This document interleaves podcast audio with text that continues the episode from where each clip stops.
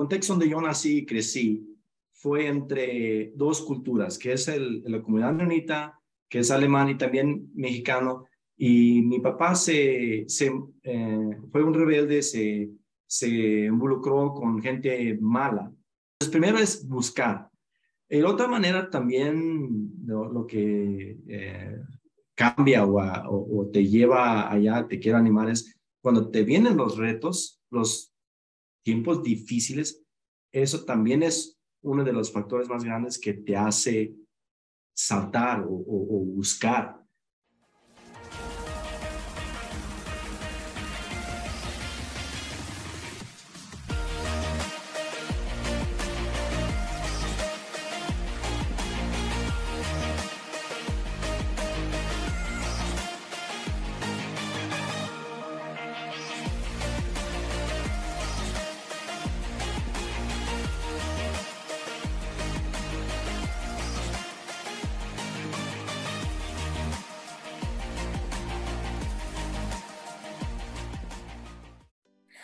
amigos, ¿cómo están? Nuestra querida comunidad de amigos con poder los saluda Janet Rodríguez desde la ciudad de Zephyrhills Hills en la Florida, Estados Unidos, colombiana 100% de corazón y hoy con un invitado espectacular. Pero antes quiero presentarles a mi gran amigo y socio que siempre me acompaña desde Barranquilla Beach, mi amigo César Torrenegra. César, ¿cómo estás? Excelente, bendecido con toda bendición. Saludos a todos ustedes, querida comunidad de amigos con poder. Yo estoy en Barranquilla, Colombia, en este momento, ciudadano del mundo, pero estamos aquí pues durante este último trimestre del año, pues en nuestra querida Curramba, la Bella Barranquilla. Muchas gracias, Janet. Saludos hasta San Florida. Gracias, amigo mío. Y ya esto es una costumbre que nos hace falta este cafecito. Y hoy con un invitado muy especial que nos acompaña desde México, desde Durango, si no estoy mal en México. Y es una persona muy especial. Él se llama Heinz Thyssen y es mexicano. Yo pensé que era americano, pero no, él es mexicano de pura cepa. Pero qué mejor que él que nos diga quién es Heinz Thyssen. ¿Cómo está, Heinz? Muy bien, muchas gracias por eh, darme la oportunidad de estar con ustedes de Colombia y de Miami. Me, me, estoy emocionado de conocer y compartir con ustedes. Sí, uh, sí es muy común eso de, pues, del el color y también al acento, pues piensan que soy americano o, de Alemania o de todo eso. Pero para mí es muy importante avisar que soy mexicano. Mis uh, papás nacieron en México, yo nací en México, pero sí por la eh, comunidad donde crecimos, donde crecí, viví, era una comunidad menonita donde se habla alemán. Entonces, por eso, eh, por eso hay, eso. A mí me encanta México, Latinoamérica, me encanta los americanos ah, y, y, Europa, eh, todo, me gusta todo eso. Y ah, pues yo, yo soy uh, aquí en México trabajando en, en, la sociedad, influenciar, liderar en empresas, también en, una fundación para ayudar. Realmente soy uno que dedico mucho tiempo de buscar sabiduría, cómo liderar para que la comunidad pueda mejorar, especialmente en extrema pobreza. Y, em, y eso, es, eso es uno, quién soy, o, si me preguntas quién es, ese es uno que soy. Yo, yo creo que es porque en la comunidad menonita donde yo crecí, uh, alrededor de un pueblo mexicano y, y visitar otros países, me, me desperté ese deseo ah, para compartir todo lo que me han dado, enseñado, compartir con otros que no han tenido ese, esa oportunidad. Wow. Qué lindo. Muchas gracias, James. Qué bonito ese, ese compartir con nosotros de tu historia, de, qué, de quién eres y especialmente pues de esa labor social que estás desempeñando, eh, sobre todo porque son comunidades muy, muy vulnerables a las que estás tocando y a las que están llegando con todo este tema de liderazgo, que desafortunadamente hay gente que no sabe que no sabe y hay gente que no tiene ni siquiera el contacto con estas con estas herramientas que, que son tan poderosas que te empoderan para que tú puedas salir adelante sin esperar que venga algún milagro, que venga el Estado, sino que tú puedas gestar y que puedas ayudar a toda una comunidad, pero entregándole herramientas para que sean autosostenibles. Y eso, y eso realmente me encanta. Pero quería conocer un poquito de ti en cuanto a que durante la vida, pues, que vamos, que vamos transcurriendo, pues siempre a cada uno de nosotros se nos han presentado muchos retos y muchos desafíos. Eh, nos gustaría conocer cuál fue ese reto grande, ese reto que sacó lo mejor de ti, ese reto que tuvo que, que vencer Haynes y cómo lo hiciste, cómo lograste sortear esa, esa situación. Pues cuando me preguntas de retos, yo me, ahorita me pasan en mente dos. Eh, bueno, hay, hay varios, pero yo creo que dos los más más graves, ah, que uno es, ah, en, el, en, el, contexto donde yo nací y crecí, fue entre dos culturas, que es el, la comunidad menonita, que es alemán y también mexicano, y mi papá se, eh, fue un rebelde, se, se involucró con gente mala, y ahí seguimos, estamos, nos presentó una, una vida de lo que era uh, narcotraficante, Ah, era borracho. Y era una familia eh, quebrado nosotros, pero tenía en una colonia donde había familias sanas, ah, prosperidad y bonito. Pero cuando yo tenía 16 años, mi papá se lo encarcelaron y me encontré con una crisis de donde él vivió con, gente peligrosa, ¿no? Y un hermano mío murió y y llegó el punto donde yo, yo, yo me tenía que confrontarme, viví muerte en mis ojos y yo me preguntaba, ¿quién es Dios? Eh, realmente ahí empecé la búsqueda de, Dios, ¿no? ¿Que, ¿Quién es Dios? Y, y, no quería una mística, una religión, quería hacer lo, lo, real, el que creó el cielo y la tierra, ¿quién es eso? Y ahí me encontré con una verdad que, que, cambió mi vida. Ah, y de ahí adelante fue de la pobreza, de, de mamá soltera, de conocer valores, enseñanzas, que después de años vi resultado muy bonito. Ah, y eso es uno. Ah, después, en la comunidad mismo me pidió de ser líder de una comunidad, de una iglesia, el pastor, y Después de cinco años pastoreando, en nuestra comunidad llega otro grupo que antes siempre era un grupo, vamos a decir, que son carteles o son grupos narcos. Llega otro grupo, hay una guerra entre ellos y se cambia el ambiente. Lo que pasa eh, cuando llega se están secuestrando gente en nuestra comunidad, que fue algo muy doloroso saber que hay algo conocido y luego en la semana queda entre otro. Y de repente un, joven de 16 años de nuestra iglesia, que yo sé que era un muy buen muchacho, no tiene que nada ver con algo así, y que como pastor, como líder, ¿qué hacemos para mantener la comunidad en paz y no tomar malas decisiones? Y de hacer consejos y, y, y, eh, vivir acompañar a esos papás con esa situación. Y el niño regresó, el, muchacho regresó y en un mes fue otro, y era un, un agricultor, un hombre de 48 años, y él estaba fuera ocho, nueve días, y ese, con todo ese confrontamiento, cómo manejar eso con una comunidad, a eh, quedar sano, no tener venganza, eh, estar consciente de, de, los valores en los tiempos buenos y malos. Y, y después de todo eso, y realmente fue de, de, saber cómo manejar, cómo portar cuando vienen cosas graves.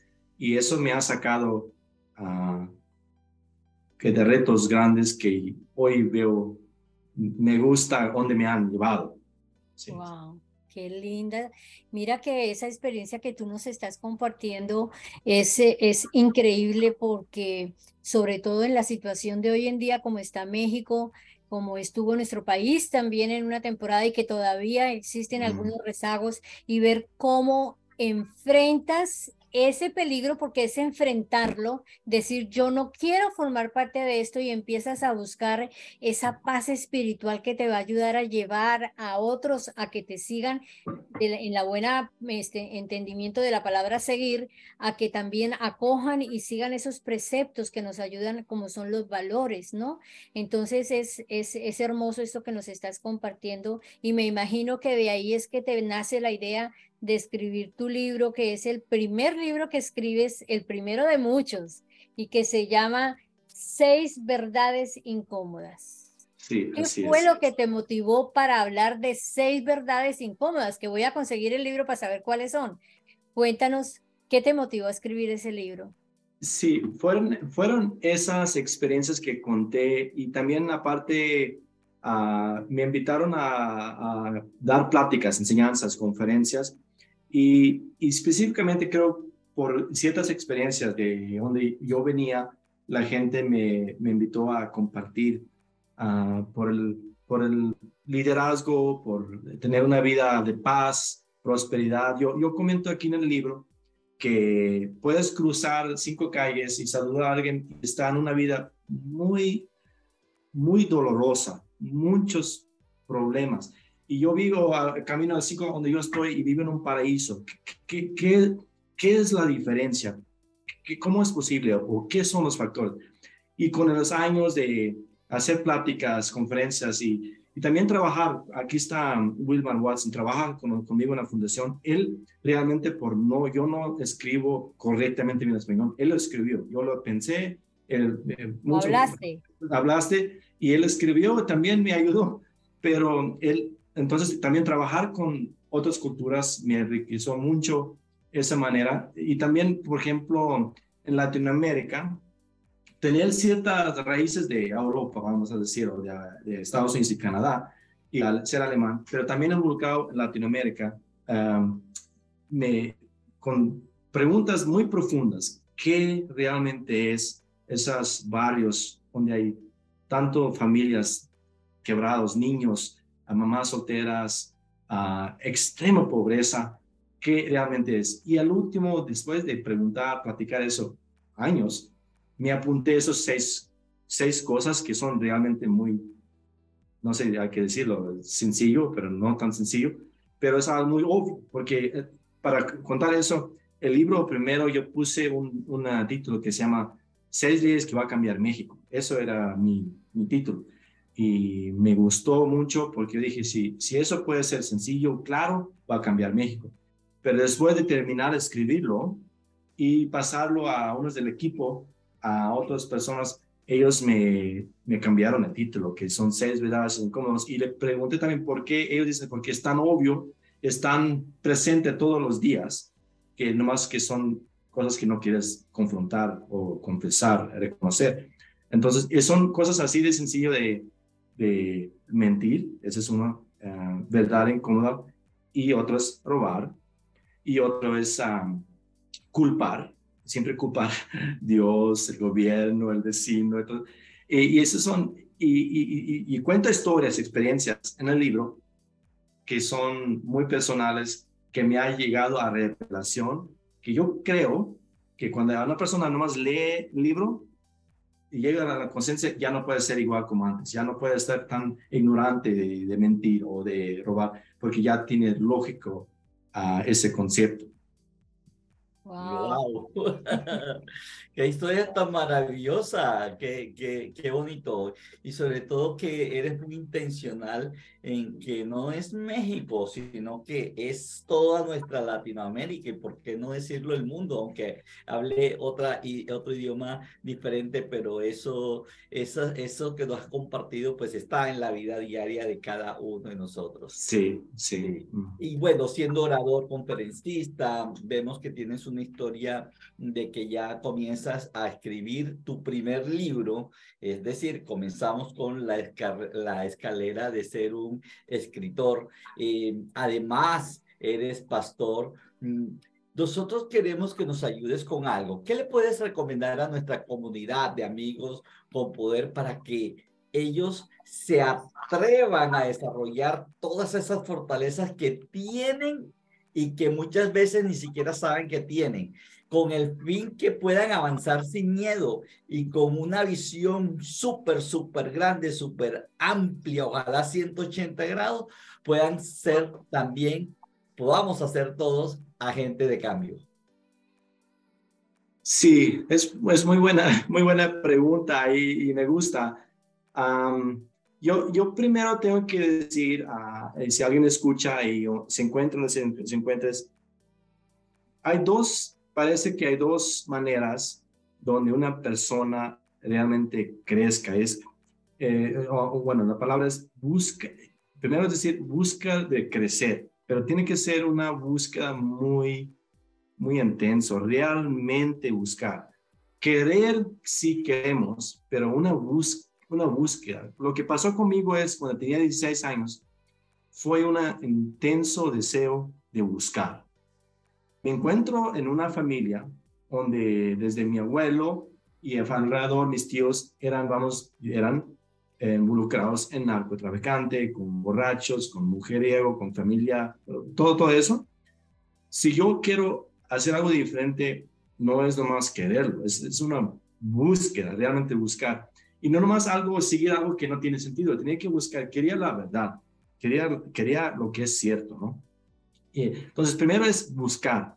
Y otra manera también, lo, que eh, cambia o, te lleva allá, te quiero animar, es cuando te vienen los retos, los tiempos difíciles, eso también es uno de los factores más grandes que te hace saltar o buscar entonces, eh, tiene que ver cómo, cómo ves la manera difícil. Si tú lo ves que algo siempre negativo o que te pasa a ti, o una oportunidad, un, un dolor te puede causar de buscar y cambiar. Entonces es buscar y tomar oportunidad en, en, en situaciones. Wow. wow. Querida comunidad de amigos con poder, él es Hayes. Dicen, una persona de fe, una persona que el mundo a la temprana edad de la adolescencia tuvo la oportunidad de sacar absolutamente todos esos superpoderes que tenía dentro de sí, porque circunstancias que lo rodeaban no fueron capaces de convertirse en parte de la circunstancia, sino parte de la solución, porque él buscó, él quería la verdad, la buscó intencionalmente y pasó al otro lado. Y hoy, después de superar grandes retos y grandes desafíos, tiene una labor muy bonita, sobre todo en las comunidades con bastante vulnerabilidad, entregándole herramientas para que ellos también puedan a su vez replicar y salir avante en todos los momentos difíciles que también se le presenten en la vida. Muchas gracias por estar aquí en este cafecito con amigos con Poder Gens. No, gracias, gracias, gracias. Gracias, La verdad que estoy así, eh, porque ese testimonio que nos has dado, eso que nos has compartido, corrobora más en lo que la labor que estamos haciendo como coaches, como líderes, como comunidad, que siempre queremos agregar valor y ser agentes de cambio. Y cualquiera que se lo proponga lo puede lograr, como tú decías, busca, pero busca con intencionalidad. Gracias, Haynes, gracias por habernos regalado estos minutos. Y yo me despido aquí desde la ciudad de Zephyr Hill, muy feliz de haberte tenido hoy aquí. Gracias de nuevo. Gracias. gracias, a ustedes. Eh, me encanta todo lo que ustedes hacen. Gracias. Gracias, gracias. Un abrazo. Bye. Chao. Bye.